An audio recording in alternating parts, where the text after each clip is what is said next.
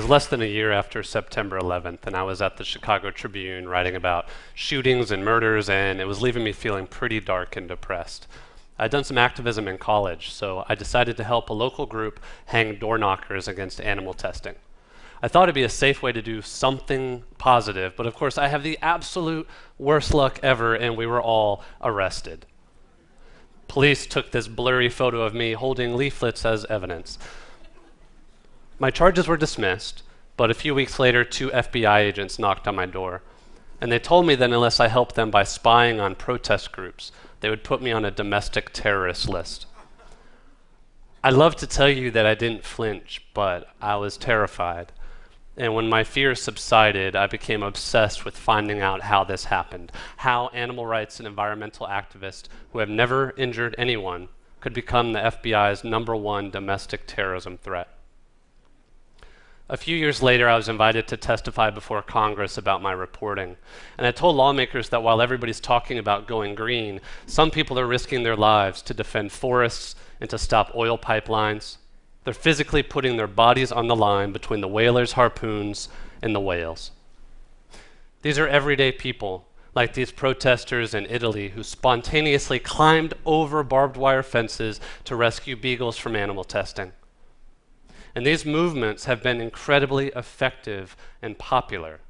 So in 1985, their opponents made up a new word, eco-terrorist, to shift how we view them. They just made it up. Now these companies have backed new laws like the Animal Enterprise Terrorism Act, which turns activism into terrorism if it causes a loss of profits. Now, most people never even heard about this law, including members of Congress. Less than 1% were in the room when it passed the House. The rest were outside at a new memorial. They were praising Dr. King as his style of activism was branded as terrorism if done in the name of animals or the environment. Supporters say laws like this are needed for the extremists, vandals, the arsonists, the radicals. But right now, companies like TransCanada are briefing police in presentations like this one about how to prosecute nonviolent protesters as terrorists.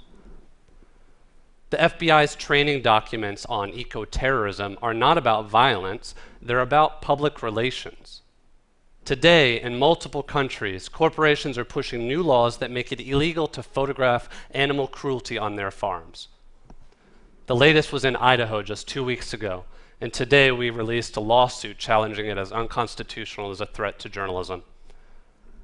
The first of these ag-gag prosecutions, as they're called, was a young woman named Amy Meyer. And Amy saw a sick cow being moved by a bulldozer outside of a slaughterhouse as she was on the public street.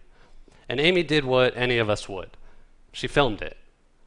When I found out about her story, I wrote about it, and within 24 hours, it created such an uproar that the prosecutors just dropped all the charges. But apparently, even exposing stuff like that is a threat. Through the Freedom of Information Act, I learned that the Counterterrorism Unit has been monitoring my articles and speeches like this one. They even included this nice little write-up of my book they described as compelling and well-written.